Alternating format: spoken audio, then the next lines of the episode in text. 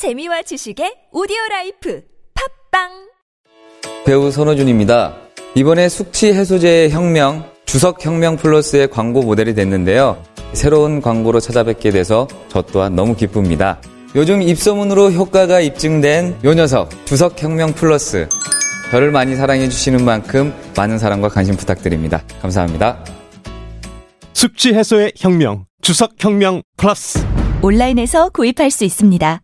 술 마시기 전 물과 함께 꿀꺽. 아셨죠?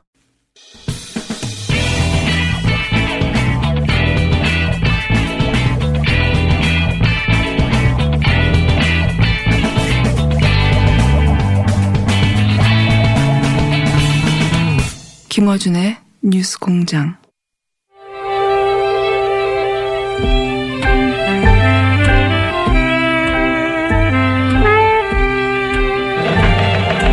주요 정미소 오늘 대표로서 마지막 시간입니다. 이정미 대표 오랜만에 나오셨습니다. 안녕하십니까? 네, 임기 3일 남은 당 대표 이정미입니다.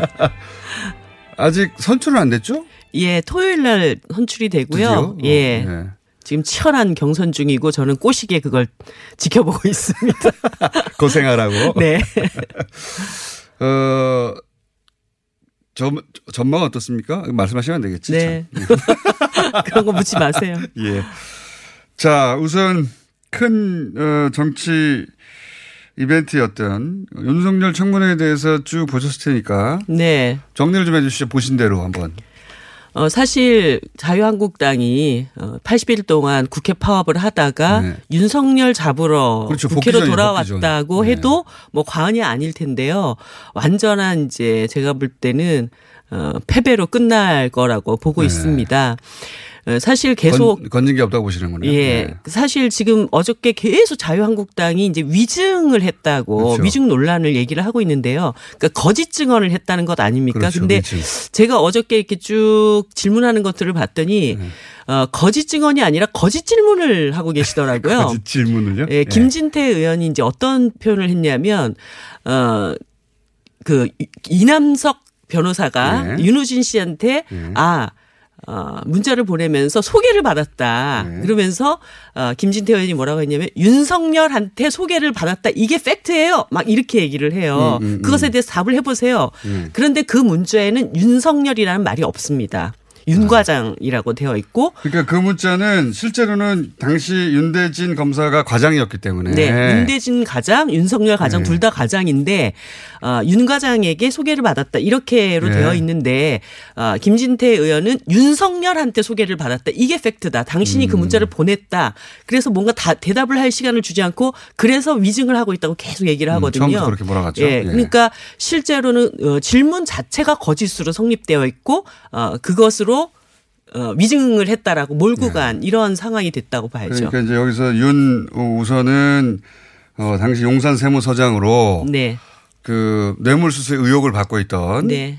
윤대진 당시 검사의 형입니다. 네. 예. 근데 이 형에게 이남석 변호사라고 하는 사람을 소개한 사람이 윤석열이다. 윤석열이냐 아니면 윤대진이냐 네. 이런 거예요. 근데 네. 이제 어, 저 자유한국당 쪽에서는 김진태 의원은 윤석열 당신이 소개했잖아라고 이제 공격을 그리고 그 하는 거죠. 문자가 그렇게 있다. 예. 그 팩트다. 그런데 그건 팩트가 그 아니에요. 문자는 팩트가 아니다. 예, 예. 예, 일단 그건 아니고. 예.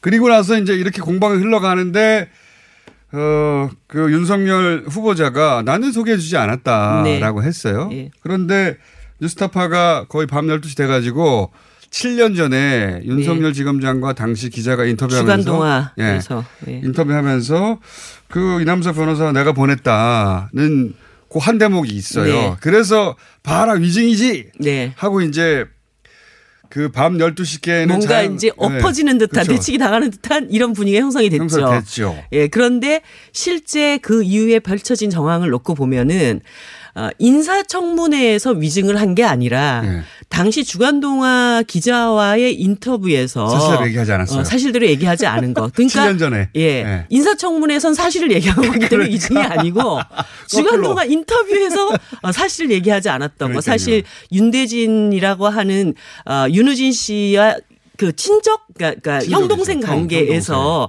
어, 변호사를 소개해줬다고 하면 이게 위법은 아니지만 뭔가 네. 어, 이렇게 생각할 수도 있지 구설수에 않을까? 오를 것 예. 같아서 일정하게 보호하려고 하는 차원에서 내가 보냈다고 그렇게 인터뷰를 한 것 같다고 그때 생각난 거예요 보니까 예, 예. 왜냐하면 이게 어제 어제 그저께 이제 청문회 실시간으로 벌어진 상황을 보니까 이 일이 끝나고 나서 마이크 꺼졌을 때 그렇죠 예. 김종민 의원이 가가지고 이거 어떻게 된 거냐 했더니 그때 생각난 것 같아요.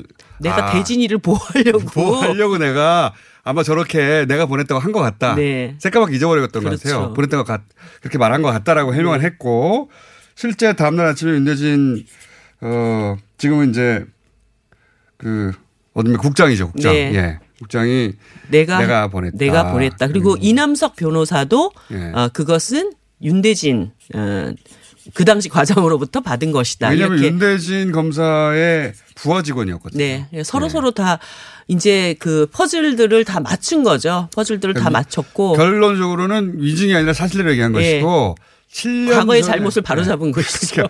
7년 전에 기자가 물어볼 때 네. 윤대진이라고 하면 구설에 오를까봐 내가 했다고 총대를 매준 것 네. 정도. 그러면 기자들 이렇게 얘기할 수 있죠. 7년 전에 그러면 거짓말 인터뷰한 거 아니냐. 예. 이거는 기자들이 물을 수 있으나, 음. 어, 그거는 제가 보기에는 이, 이 논란하고는 전혀 무관한 예, 또 위증 논란과는 다른 전혀, 이야기죠. 전혀 예. 기자가 물어볼 때 사실대로 다 얘기해야 되는가. 이 사안으로 넘어가는 겁니다. 저도 가끔씩 무슨 작전 당해서 작전 짜놓고 작전 아무것도 없어요 이렇게 얘기할 때는 있죠. 자, 얼마 고해성사가 아니기 때문에. 네. 예. 그리고 만약에 기자한테 사실대로 얘기하지 않았는데 그게 거짓말이었, 거짓말, 그, 그 불법을 감춘 거거나 네. 또는 위법적인 내용이었거나 네. 또는 뭐 수사 사항을 덮은 거를 거짓말 한 건 모르겠는데 예, 그런 상황도 아니었던 변호사 거죠. 보내준 거는 어느 쪽으로도 불법이 아닌데 그냥 구설을 까고 내가 보내준 걸로 말했어 이거잖아요. 예, 그리고 실제로 이 사건이 내사 과정에서 아직까지 공식적인 어떤 수사, 수사가 진행되기 전에 내사 과정에서 어, 형이 그, 저, 형 동생 간에 어, 변호사를 소개해 준 이런 과정이었고 어, 실제 이제 이 청문회에서 이 문제를 집요하게 파고드는 이유 중에 하나가 윤우진 이 사건에 네. 봐주기를 했느냐거든요. 윤석열 당신이 한 거 아니냐 이 얘기를 본질이거든요. 어, 하는 거거든요. 근데 실제 그 당시에 수사 라인은 윤석열 과장이 있었던 수사 라인과 완전히 다른 곳에서 이 수사가 그러니까요. 진행되고 있었기 때문에 그렇게 엮는 것도 상당한 무리수가 있다고 봐야 게다가 되겠죠. 이거는 검찰이 아니라 경찰에서 단계였어요. 그러니까 네. 외압을 행사할 수도 없고 게다가 경찰 당시 수사 책임자가 나와서 외압을 없었습니다 말을 해버렸어요. 네. 그거 없잖아 문제될 게 아무것도. 그러니까 그 연결고리. 하나를 어저께 청문회에서 계속 얘기한 거는 당신 그 사람하고 골프 치지 않았냐 계속 그걸 가지고 그래서 당신 뭔가 외압에 아니 친구 형이 이제 골프. 쳤겠죠. 예. 실제로 쳤다고 했어요. 네. 그 전에. 자, 이 정도 사안이라 저는 뭐 하루짜리라고 봤는데, 어, 근데 이제 야당에서는 이거는 어쨌든 이걸로라도 걸고 가야 되니까. 네. 그래서 걸고 가겠죠, 당분간. 예. 그 이게 이제 꺼내기는 힘듭니다. 겨우 80일 만에 국회가 일주만 하나 싶은데 다시 이걸로 결국 검찰총장 인사를 안 할 수는 없지 않습니까? 그리고 어이 인사 자체를 처리할 만한 사안도 아니기 때문에 정부는 결국 이거를 어 결정을 할 거라고 봅니다. 네. 그러면 또 이걸 결정했다고 미징한 사람 음. 했다 네. 그러면서 또 국회를 난장판을 만들까 봐 그게 정말 걱정이죠. 다시 나가지는 못하죠. 들어왔으니까. 네. 그렇게는 생각이 듭니다. 근데 이 거는 제가 오시는 분들한테 다 여쭤보고 있는데 이, 이 사태의 본질이 뭔지 자유한국당 내에서 왜 위원장 가지고 네. 굉장히 전례가 없는 다툼이 벌어지고 있잖아요. 네. 예, 위원장을 원래 강제로 관두게 할 수 없기 때문에 네. 위원장을 관두게 할 수 없기 때문에 위원장이 알아, 내 관둘 수 없다고 하면 방법이 없잖아요. 네. 근데 이제 그 지금 자유한국당 지도부에서는 바꾸려고 하고 당사자는 싫다고 병원에 입원하고 어, 이런 건 처음 보는 일인데 이걸 두고 아 저거는 이제 선수 있는 의원들끼리의 내년 총선에서의 어떤 어떤 입지를 위한 싸움일 뿐이다라는 해석과 아 이거 이거 개파 싸움 아니냐? 왜냐하면 하필이면 또 물러가라는 쪽이 친, 아니 그러니까 비박 쪽이고 비박 쪽이죠. 새로 들어오는 쪽이 다 친박 쪽이라 개파 갈등 아니야 라고 보는 시각이 두 가지가 있는데 어떻게 보십니까? 일단 첫 번째는 자유한국당이 아 먹고 살만한가 이런 생각이 일단 어, 들었고 그러니까 어 당의 어떤 위기를 일단 수습한 상황까지는 왔다고 생각하기 때문에 그 안에서 다시 이전 투구가 시작되었구나. 복귀는 했으니까 예, 이제. 그런 상황.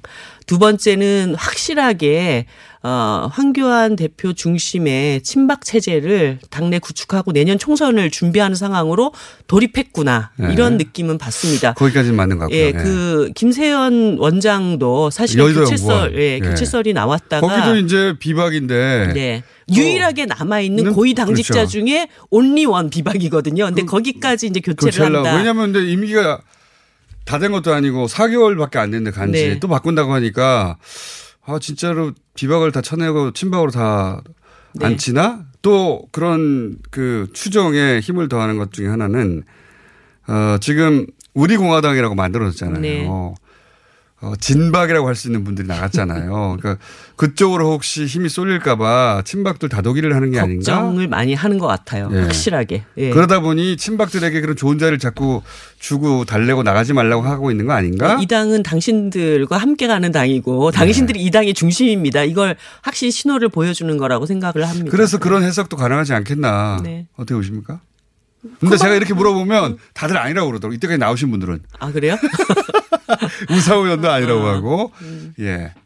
어떻게 보십니까? 어, 저는 이제 그런 흐름으로 지금 가고 있다가 아니라고. 김세연 원장 문제까지 불거지면서 너무 세게 드라이브가 걸리는 게 아니냐. 그래서 약간 김세연 원장 거는 속도 조절을 다시 하기 시작했다. 이렇게 보고 있습니다. 그런 면이 있었는데 속도 네. 조절이 들어갔다. 예. 이상한 일이에요. 그죠?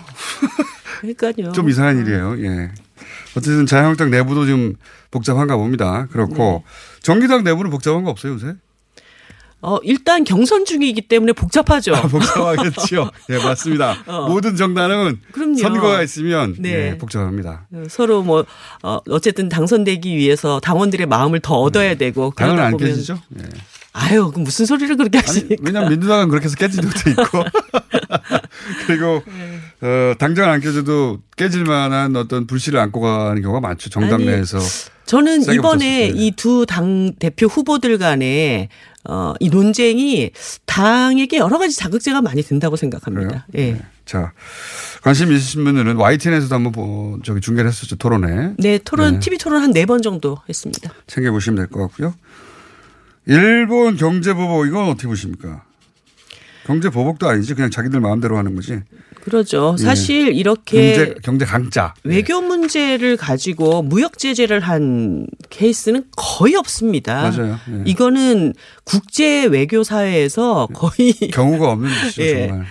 예. 뭐 그런 상황이고 어 일본이 저렇게 뭐 자기 참여연 선거 때문에 어 마음대로 저렇게 칼을 휘두르고 있을 때 우리 정부가 좀 차분히 대응하는 것은 굉장히 뭐 좋은 신호라고 보고 대통령께서도 어 여러 가지 이 상황에 대해서 어 직접적으로 뭐 아베 정부를 막 공격하면서 대응한다기보다는 이런 보복 조치는 어, 옳지 않다 이런 얘기들을 하면서 이제 대응을 해나가고 있는데 이럴 때일수록 저는 더 중요한 것은 일본이 야 이렇게 막 밀어붙여도 저기 내부가 별로 흔들리지 않네 이런 신호를 명확하게 주는 거라고 생각하거든요. 흔들리는 것처럼 조선일보는 보도해요. 네. 그게 저는 오히려 더 문제라고 봅니다. 그 외부에서 그런 어, 이 정부에 대한 그리고 국가 경제에 대한 이 위협이 들어오고 있을 때 오히려 우리가 차분하고 일사불란하게 이 문제를 잘 대응해 나가고 있기 때문에 아 이렇게 막 쑤셔도 어 저기 큰 어, 이변이 생기지 않겠다 이런 느낌을 줘야 되거든요 일본에게. 네, 그렇죠. 예. 근데 이제 어저께도 제가 인사청 그 뭡니까 대정부 질문 각 네. 상임위 안에서 질문하는 것들을 이렇게 보면은 어 뭐 정진석 의원님이 우리 그 그렇죠. 외교부 장관한테 질문할 때 네. 어 소위 치킨 게임 하냐. 그러니까 그 내용이 저도 기억이 나는데 네. 정확한 어디인지 모르겠지만 내용은 어, 강경화 장관이 일본이 그런 식으로 보복을 하면 우리도 가, 가만히 가만히 있을 수는 어- 가만히 없다. 있을 수는 없습니다. 없다. 했더니 그러면 가만히 있지 않겠다는 거는 같이 전쟁을 하겠다는 거냐? 예. 그럼 가만히 있으란 얘기예요. 예. 그러니까 일본이 아무리 그러니까 막 아무리 저렇게 모, 어, 무역 보복을 한다고 해도 그럼 가만히 아, 있겠습니다. 이렇게 했어야 된다는 그리고 건가요? 예를 들어서 강제 징용에 대한 배상 판결이 치킨 게임이라고 하는 말을 앞에 했습니다. 네. 그러면 우리가. 강제징용에 대한 배상 판결이 잘못됐다는 얘기인가? 그러니까 이런 것들이 내부로부터 막 작용 작동이 되면 일본은 더 신이 나겠죠. 일본은 제일 어, 저 안에 우리 편 있네? 네, 어? 제일 야당의 핵심 정치인 중에 한 사람이 국회에 네. 외교부 한국의 외교부 장관을 불러다가 일본이 이렇게 어 수출 규제할 때 강경화 장관은 당연히 우리도 가만히 있을 수는 없다. 네, 대응을 해야 된다. 네, 그렇게 말을 했더니 아니 가만히 있을 수 없다니. 그러면 전쟁을 하겠다는 겁니까? 네. 이렇게 대묻잖아요. 그러니까요. 그 말은 그러면 가만히 있으란 얘기잖아요. 아니 그리고 이게 말이 되는 소리인가? 뭐 우리 정부가 전쟁을 하겠다고 하겠어요. 한 것도 그러니까. 그런 무역 보복 조치에 대해서 대응을 해야 된다라는 얘기를 전쟁하라는 소- 소리냐. 그렇다고 그러면 치킨 게임 아니야 이런 얘기를 하고 그거 있어요. 그렇게 하지 말고 이렇게 하세요. 그렇죠. 대안도 이런 없어. 대, 이런 대응을 해야 됩니다라든가 그 내용도 정부의 없어요. 대응이 이렇게 문제이니 저런 대응을 해야 됩니다. 이렇게 얘기를 해야 되는 건데 말꼬리 잡아가지고. 예, 완전히 일본 측에 어 저 안에 우리 편 있네 이런 신호만 주는 꼴이 된다는 것이죠. 일본이 못하는 얘기를 대신해줘요. 그러니까 우리 외무부 장관한테 가만히 있지 않겠다니. 막 따지는 거 아닙니까? 가만히 있지 않겠다니. 네. 저도 좀 황당했습니다. 그 대목. 가만히 있으란 말이에요. 일본이 뭘 하든 가만히 있으란 말이에요. 이 말이 네. 됩니까 이게? 정말 보다가 국적이 어디인지 정말 엿죽고 싶은 그 순간.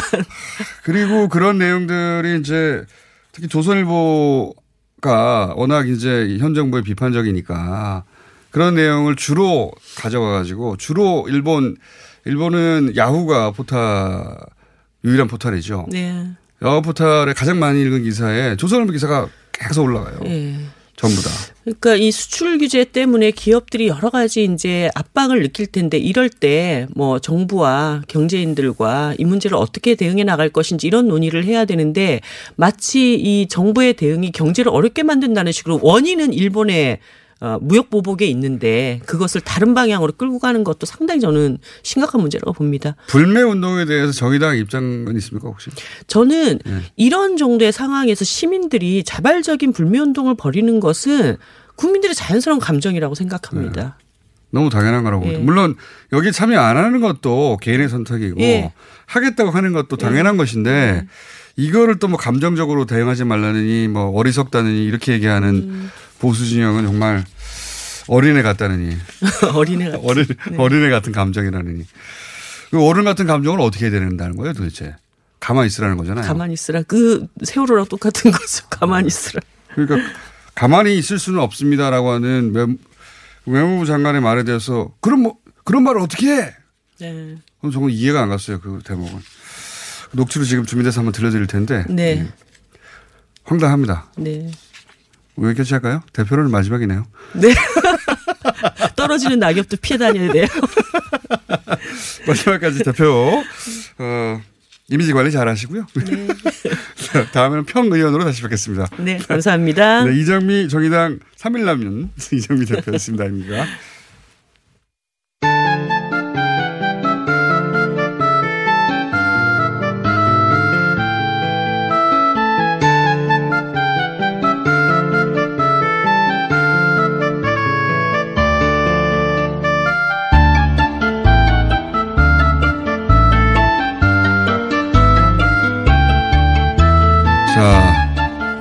익숙한 음악이죠? 예. 노회찬 의원 노르가즘, 예, 시그널 음악이었습니다. 노회찬 재단, 어, 노회찬 일주기죠? 예, 일주기가 7월 27일인가요? 7월 23일입니다. 3일입니까? 예. 어, 일주기를 앞두고 노회찬 재단의 조승수 사무총장 나오셨습니다. 네, 안녕하십니까? 안녕하십니까? 예, 여- 정의당 소식인데 연이어서 어, 일주기를 앞두고 어, 여러 가지 사실 말씀이 있어서 잠깐 나오셨는데 현재 회원이 몇 명입니까? 어, 현재 어, 5천 명 조금 미달하고 있는데요. 5천 명. 지난번 뉴스공장 출연 이후에 사실 많은 분들이 가입해 주셨는데 예. 또 많은 분들이 물어보시는 것이 공장장님 가입하셨냐 이렇게 지금 물어보고 있습니다. 예. 가입했는지 안 했는지 비밀로 해주시고요. 네. 4,700명. 어, 이게 이제 본인이 그 회비를 내고 가입하는 거죠.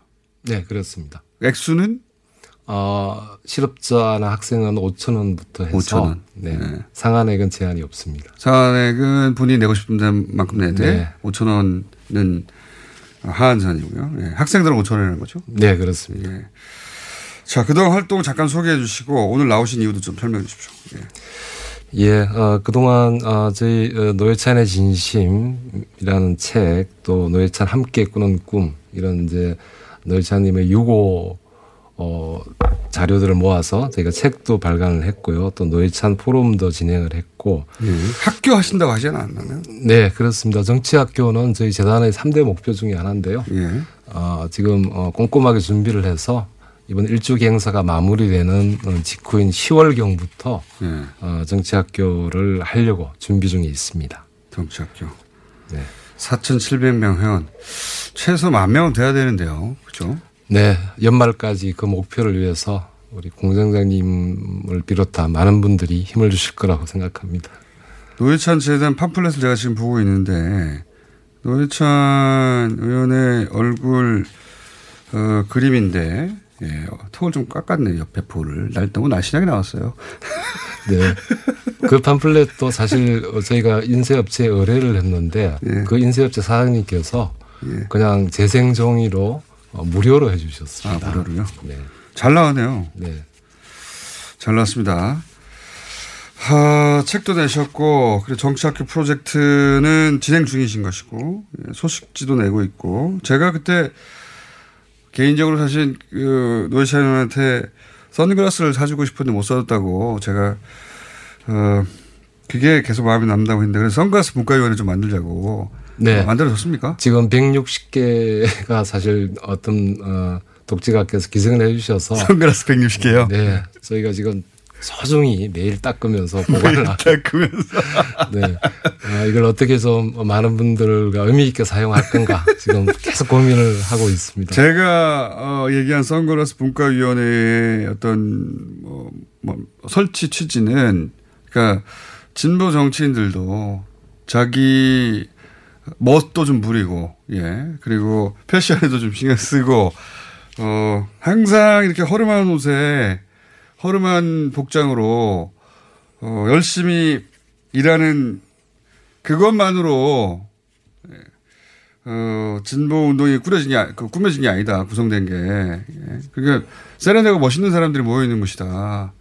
그거의 상징으로 이제 선글라스를 생각한 거거든요. 뭐 선글라스가 대단한 건 아니잖아요, 사실. 네. 근데, 어, 그래서 이 분과위원회에서는 이렇게, 어, 진보 진영의 정치인들을 이렇게 섭외해가지고 변신도 좀 시키시고요. 예, 그렇게 하겠습니다. 근데 이제 이거 듣고 선글라스를 한 분이 160개를 보내셨다고요? 네. 어, 정말 어, 저희도 깜짝 놀랐는데. 아, 이거 쓰라고? 네. 어, 그래서 뭐 이건 제가 개인 그 시긴 아. 보내, 보내준 것 중에 아, 하나입니까? 아닙니다. 제가 개인적인 아직 그건 너무 소중해서 아직 손을 못 대고 아, 있고요. 그 포장도 안 뜯고 있고요. 네. 그리고 개인적으로 어, 이제 뭐 오늘 공장장님 뵌다고 해서 제가 쓰고 나왔습니다. 아니 방송 중에 계속 쓰고 계세요 앞으로 사무총장님 나오실 때는 선글라스 쓰고 나오시는 걸로 네. 일주기 행사 소개를 좀 해드려야 되겠는데요. 어, 저희가 15일부터 28일까지 2주간 노회찬 추모 주간을 설정을 했고요. 네. 어, 16일 추모 학술제부터 시작해서 어, 추모 공연, 묘비 제막식 어, 등 그다음에 특히 이번에 추모 미술 전시회가 열리는데 작가 50여 분이 자발적으로 먼저 하시겠다고 연락이 오셔서 예. 저희가 다양한 프로그램을 준비를 했습니다. 사실 뭐 이번 저희 슬로건은 우리 어, 그리운 노회찬 함께 꾸는 꿈입니다마는 이 프로그램들이 전부 많은 분들이 자발적으로 참여해 주셔서 어, 어떻게 보면 우리가 기억하는 노회찬 어, 이 성격이 맞겠다 아, 이렇게 생각을 하면서 저희가 준비를 하고 있습니다. 많은 분들께서 좀 참여해 주시고요. 저희가 오늘 시간상 많은 내용을 소개해 드릴 수는 없지만 제가 궁금한 거 한 가지 여쭤볼게요. 네. 네. 나머지는 이제 노회찬 재단 홈페이지에서 확인하시면 되는데 네, 노회찬 상을 만드셨어요. 네. 이 어떤 사람을 대상으로 해서 수여하는 상입니까? 어, 노회찬 정의상, 노회찬 인권과 평등상이라는 두 가지 상인데요. 정의상은 삼성 엑스팔과 같이 거대 권력과 자본에 대응해서 어, 뭔가 부당한 어, 어, 고통을 겪으신 분들에게 주는 상이고요. 노회찬 인권과 평등상은 노회찬 의원님 살아오셨던 것만큼 그렇게 어, 인권과 평등을 위해서 우리 사회에 이바지한 분들을 어, 드리는 상인데요. 어, 각각 상금이 1,500만 원이고 오. 저희 재단의 규모로서는 굉장히 사실은. 어, 큰 규모인데 그만큼 어, 이 의미를 저희가 지속적으로 매년 네. 살려 나가려고 하고 있습니다. 아, 다음 주 17일 날 수상자가 발표가 됩니다. 아, 그렇군요. 앞으로 노회찬 재단의 사무총장 비롯해서 어, 관계자들은 어, 선글라스 끼고 나와주세요. 네, 그러겠습니다. 자, 어, 일주기입니다. 각종 행사들이 있고요. 홈페이지 확인하실 수 있고 노회찬 상담 만들어지고요. 선글라스 문과위원회는 선글라스는 마련되는데 아직 정식 출범은 안 했다고 하고요. 예. 그리고 후원이 현재까지 4,700명입니다. 예. 후원 받고 있습니다. 오늘은 여기까지 하겠습니다. 노회찬 재단의 조승수 사무총장이었습니다. 감사합니다. 감사합니다. 어른아이 할 것 없이 좋아하는 여름 과일은? 포도, 복숭아, 그럼 어른아이 모두 좋아하는 축제는? 향수 옥천 포도 복숭아 축제. 향수의 고장 충북 옥천군에서 펼쳐지는 신나는 여름 축제 향수 옥천 포도 복숭아 축제 포도 따기 체험부터 과일 케이크 만들기, 가요제까지 온 가족이 좋아할 프로그램들이 가득해요. 7월 26일부터 28일까지 옥천에서 향긋한 추억을 만들어요. 향수 옥천 포도 복숭아 축제를 검색해 보세요. 서울시, 경기도, 인천시가 7월 한 달간 창업 컨설팅 프랜차이즈 불공정 집중 신고 기간을 운영합니다. 창업 컨설팅으로 피해를 입으신 자영업 사장님들, 프랜차이즈 본사의 부당한 대우로 고민하시는 가맹점주님들은 서울은 120번, 경기는 031에 120번, 인천은 032에 120번으로 신고해주세요. 그리고 프랜차이즈 가맹계약 체결 전에 꼭 서울시에서 상담 받으세요. 이 캠페인은 공정사회를 만들기 위해 노력하는 서울시, 경기도, 인천시가 함께합니다. 안녕하세요. 치과의사 고광욱입니다. 태아가 자랄 때 가장 먼저 생기는 기관이 어디일까요? 바로 입입니다. 먹는다는 것은 삶의 시작이자 끝인 것이죠. 100세 시대인 요즘은 치아를 100년 가까이 사용합니다. 그럼 어떻게 해야 치아를 100년 동안 건강하게 관리할 수 있을까요? 바로 올바른 칫솔질과 정기적인 스케일링입니다. 가까운 치과를 방문하시면 치과의사 선생님께 올바른 칫솔질을 배울 수 있습니다. 그리고 1년마다 건강보험 적용이 되는 스케일링 치료 놓치지 마세요. 이 캠페인은 유디치과협회와 함께합니다.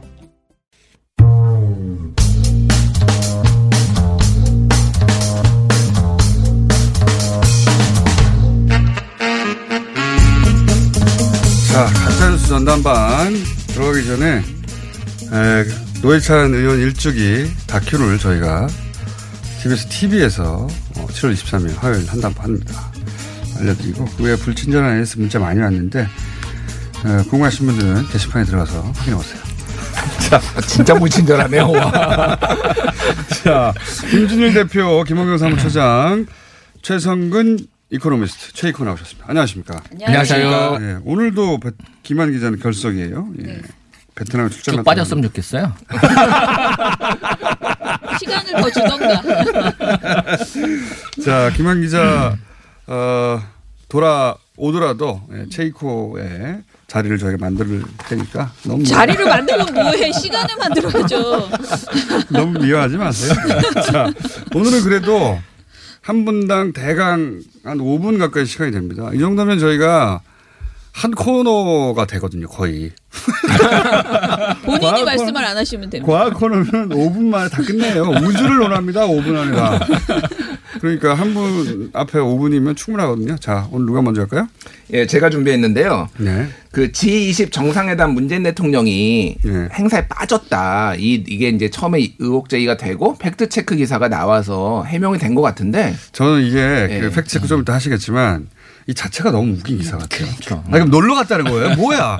그러니까 카메라에 안 찍혔다는 거 아니에요. 그러면 예를 들어서 대통령이 G20 정상회의까지 가가지고 회의장을 빠져나와 어디 가서 막걸리를 마시고 퍼졌다든가 뭐. 뭐가 있어야 될 거 아니야. 자기 눈에 안 보인다는 거 아니야 이게. 난 이 기사 자체가 웃겨요. 어쨌든 팩트 체크해 네, 주십시오. 그래서 그거에 대해서 청와대가 해명을 하고 KBS와 JTBC 등등이 팩트 체크를 했는데 예. 조선일보가 이 팩트 체크가 틀렸다며 연 또? 이틀 동안 팩트 체크를 했어요. 아 진짜. 그래서 저희가 조선 일보 기사를 팩트 체크 다시 또한번 했습니다. 팩트 체크를 팩트 체크한 거를 다시 저희가 팩트 체크를 했어요. 그러니까 이게 이제 네. 그 보수 유튜브 채널에서 자 문재인 행방불명 됐어 라면서 막 안 보이지 안 보이지 하면서 막 이렇게 영상을 보여줬어요. 그랬더니 네. 이제 JTBC나 KBS에서 무슨 소리냐 이거 양자회담 하면서 빠졌다라고 음. 이렇게 정리를 해줬는데 조선일보가 또 튀어나와서 그게 아니다 하고 또 팩트 체크를 또 했어요. 그거를 김준일 부대 대표가 아니다 하고 또 팩트 체크를. 팩트 체크가 너무 남발되고 있는 같아요. 아니, 나는 궁금한 게 그래서 어디 갔다는 거냐고요 이게 대체. 그러니까 이제 조선일보의 주장을 요약을 하면은 네. 청와대와 KBS 해명, 그러니까 KBS 팩트 체크가 불성실하고 틀렸다라고 얘기를 하면서 주장의 첫 번째가 네. 어쨌든 특별 세션과 일반 세션 중간에 양자 회담 일정을 잡은 게 잘못이다 대통령이. 아니 그 상대 대통령이 그때밖에 시간이 안 되면 그때 해봐야죠. 아니, 그러니까 화내지 마시고 좀 얘기를 할게요. 어떻게 두 번, 두 번째는 네. 뭐 일정이 겹치면은 부총리를 보냈는데 부득이 하더라도 뒤늦게라도 참석했어야 되는 거 아니냐. 아니 그러니까 네. 이 어, 무슨 선생님도 아니고 학생한테 타이르는 음. 수업 안 들어갔다고. 그렇죠. 아니 정상이 국익에 판 국익이 이게 더 도움이 되겠다고 생각해서 다른 나라 정상을 음. 만났잖아요. 그왜 문제 삼는 거예요? 그러니까 이좀 회의- 좀 하겠죠. 이 강연에 들어가야 된다는 거예요? 그리고 세 번째 수험생도 아니고? 문재인 대통령이 네. 그 불참한 두 차례의 그 side event라고 영어로 돼 있는데 부대 네. 행사는 단순 부대 행사가 아니라 정상 특별 이벤- 이벤트로 격상된 것을 조선일보 본지가 확인했다라고 주장을 했어요. 그래서 그 세 가지에 대해서 팩트 체크를 빨리 간단하게. 요약만 말씀을 드리냐면은 네. 자 양자회담에 왜 겹치게 세션을 잡았냐. 다른 나라 정상도 그러고요. 저희가 확인을 해보니까 심지어 주최국인 아베 총리도 그렇게 했더라고요. 네. 아니, 그- 그럴 수밖에 네. 없잖아요. 그러니까요. 네. 서로 스무 명이 서로 서로 시간을 맞춰야 그렇죠. 되니까 방정식이 복잡해요.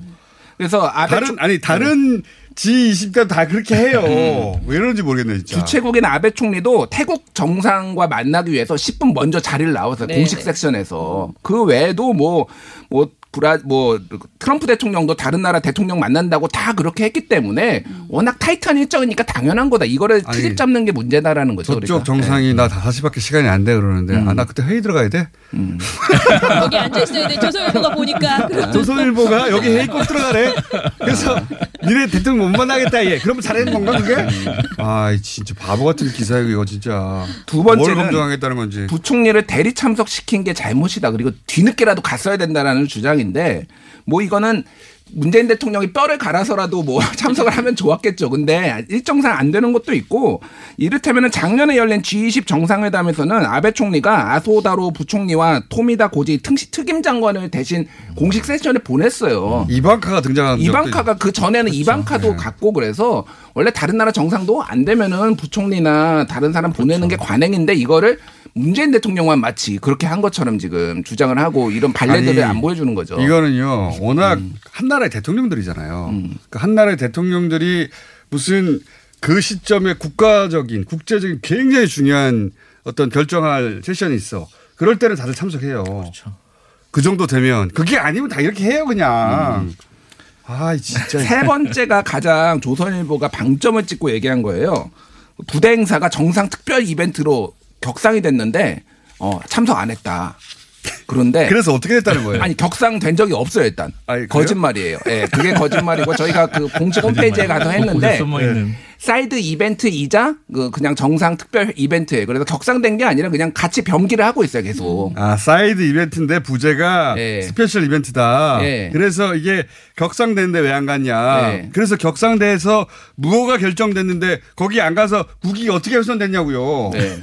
네. 그러니까 격상된 적이 없어요. 그러니까 그냥 side event 10분짜리 side event인데 거기를 안 갔다고 지금 계속 지적을 하는 거예요. 그래서 총체적으로 이 팩트 체크 기사가 엉망진창이다. 예. 라고 이제 말씀을 저는 팩트가 좀 틀리더라도 취지에 동의하면 음. 읽어줄 수 있는데 이거 뭐 어떻게 하라는 거야 도대체? 근데 우리 팩트 체크가 너무 그 쓸데없이 고quality라는 말 있잖아. 우리 너무 진지하게 막 하나하나 팩트 체크하고 있는데 너무 그게 너무 아니, 아깝다는 생각이 드는 다음- 애초에 그 다음 정권의 그 대통령 뉴스톱이 잘못됐다는 게 아니고 이 주제가 그렇다는 거죠. special 이벤트에 들어가라고 해서 나 들어가야 돼 이렇게 하고 들어가야 되납니까? 그러니까요. 조선일보가 그랬다고 해서 아 진짜 바보 같은 기사야 이거 진짜.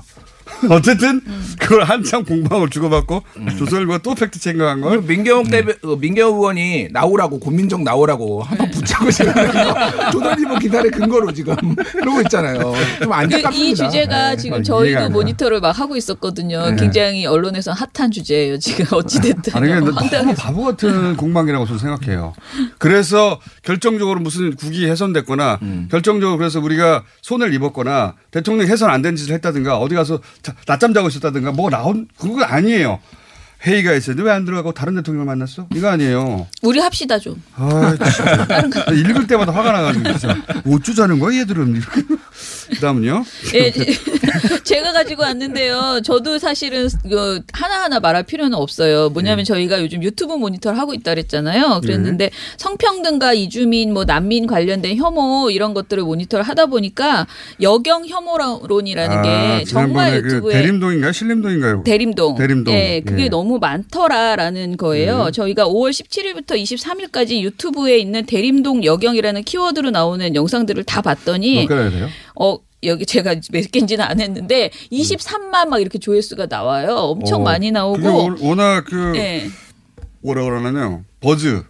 예, 버즈라고 하죠. 하여튼 이 키워드로 많은 논란이 양상됐어요. 음. 네네. 그래서 그 여경이 쓸모없다라는 주장을 담은 굉장히 강도가 센 그런 발언이 많이 나와요. 예를 들면은 어 50대 남자 술 취한 50대 남자에게 밀려서 다른 경찰에게 도움을 무- 어, 치는 이런 사람은 치안 조무사다라고 하는 이런 발언도 나오고요. 음. 굉장히 아무튼 비아냥거리는 이 여경에 대한 비난 여론이 많이 나왔는데요. 근데 그 어젠가 그저께인가 MBC에 당신이 믿었던 페이크인가요? 네, 네. 그 프로그램에서 사실관계를 짚었는데 예. 완전히 잘못된 내용이더만요. 그러니까요. 예. 근데 저는 기본적으로 어, 이거를 여경 혐오론에 대해서 우리가 일일이 그렇지 않다, 잘 대응했다라고 팩트 체크하는 것도 아까 조선일보 보도처럼 약간 허무하다는 생각이 계속 들었어요. 왜냐하면은 여경이 실제로 힘이 남사, 남성 경찰에 비해서 어떤 물리적인 힘은 약할 수 있죠. 그렇다면은 시민에게 도움을 청할 수도 있을 거예요. 그리고 남성 경찰들도 굉장히 자주 시민 에게 도움을 청하는 일이 있습니다. 실제로 그래서 손실보상에 대한 규정이나 포상금 규정도 있는 거고요.